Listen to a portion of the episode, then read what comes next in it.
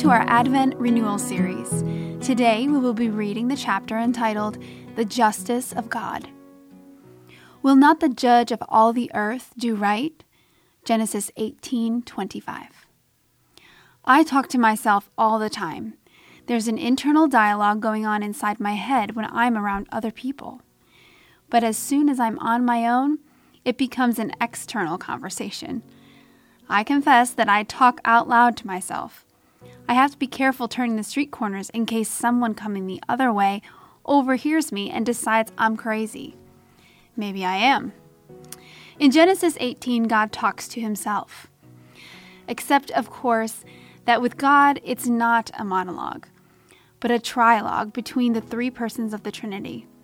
The Lord in human form is visiting Abraham and has just promised Abraham that he will have a son in a year's time. Then God says to himself, or themselves, Shall I hide from Abraham what I am about to do? And he continues, Abraham will surely become a great and powerful nation, and all the nations on earth will be blessed through him. For I have chosen him, so that he will direct his children and his household after him to keep the way of the Lord by doing what is right and just, so that the Lord will bring about for Abraham what he has promised him. Genesis 18 18 through 19. Because of the promise Abraham has just received, he will become a great nation. But not only that, all nations will be blessed through Abraham.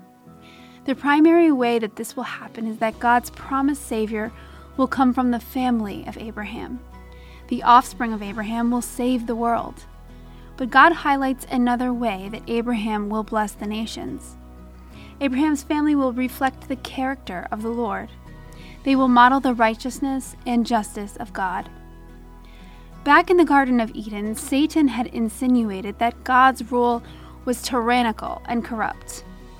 Satan persuaded humanity that we would be better off without God in charge. In reality, far from being freer, we have become enslaved to sin. Sin crouches at our door, ready to rule us. But the lie of Satan lingers. Indeed, it has become the central myth by which we live our lives. We're persuaded, and so we live in rebellion against God. God is a tyrant, we suppose, and we're better off without him. Abraham's job was to dispel this lie. His ways are to reflect God's ways, and so he would bless the nations in this way he would show the true nature of God's rule. He would model the justice of God. But is God just? God's justice is immediately thrown into question by his next pronouncement. God is on a mission to examine Sodom and Gomorrah, and their very existence is on the line. So Abraham tests the justice of God. If he is to model it, then he must be confident in it. In an audacious conversation, he questions God's justice. Will you sweep away the righteous with the wicked? He asks. What if there are 50 righteous peoples in the city? The Lord promises to spare the city if there are 50 righteous people within it. Abraham goes further. What about 45? God will spare the city for the sake of 45 righteous people. The dialogue continues. What about 40? 30? What about 20? What about 10? God says, For the sake of 10, I will not destroy it. And then the conversation stops. But what about 5? What about 1? We want to ask. But nothing. All we read is when the Lord has finished, had finished speaking to Abraham, he left, and Abraham returned home.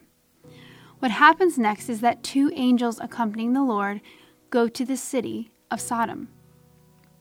Only Lot, Abraham's nephew, and his family are found to be right with God, and then only because they trust in God.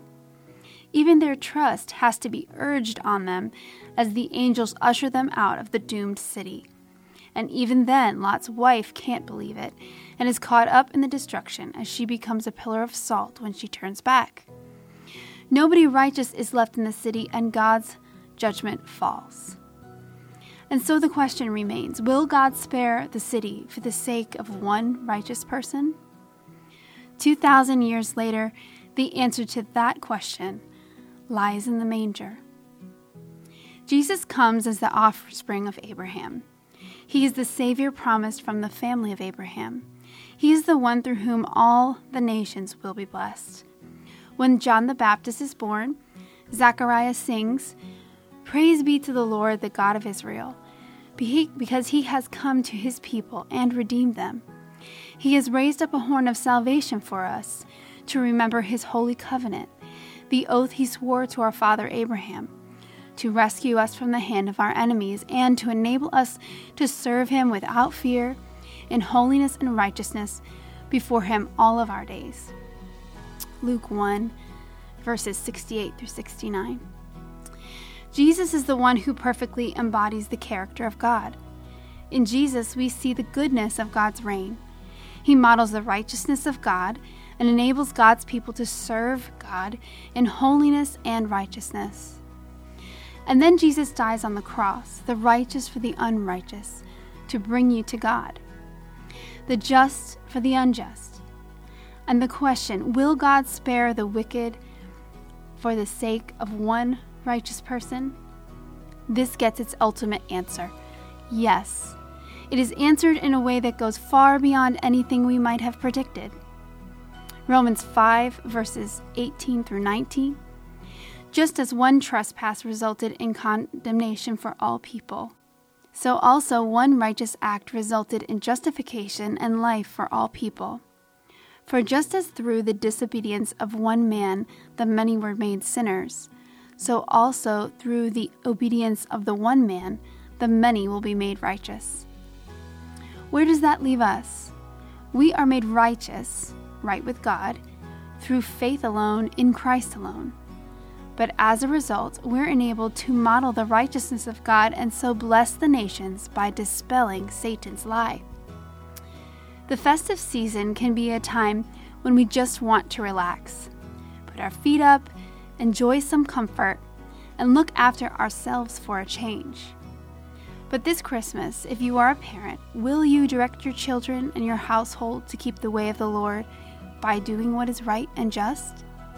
And all of us, will we bless those around us by reflecting the character of God and modeling the goodness of His reign? Our prayer for today is this Inspire and strengthen us by your Holy Spirit, O Lord God, to seek your will and uphold your honor in all things in purity and joy in our homes, in the trust and fellowship of our common life, in daily service of the good, after the pattern and in the power of your Son, our Lord and Savior, Jesus Christ. Amen.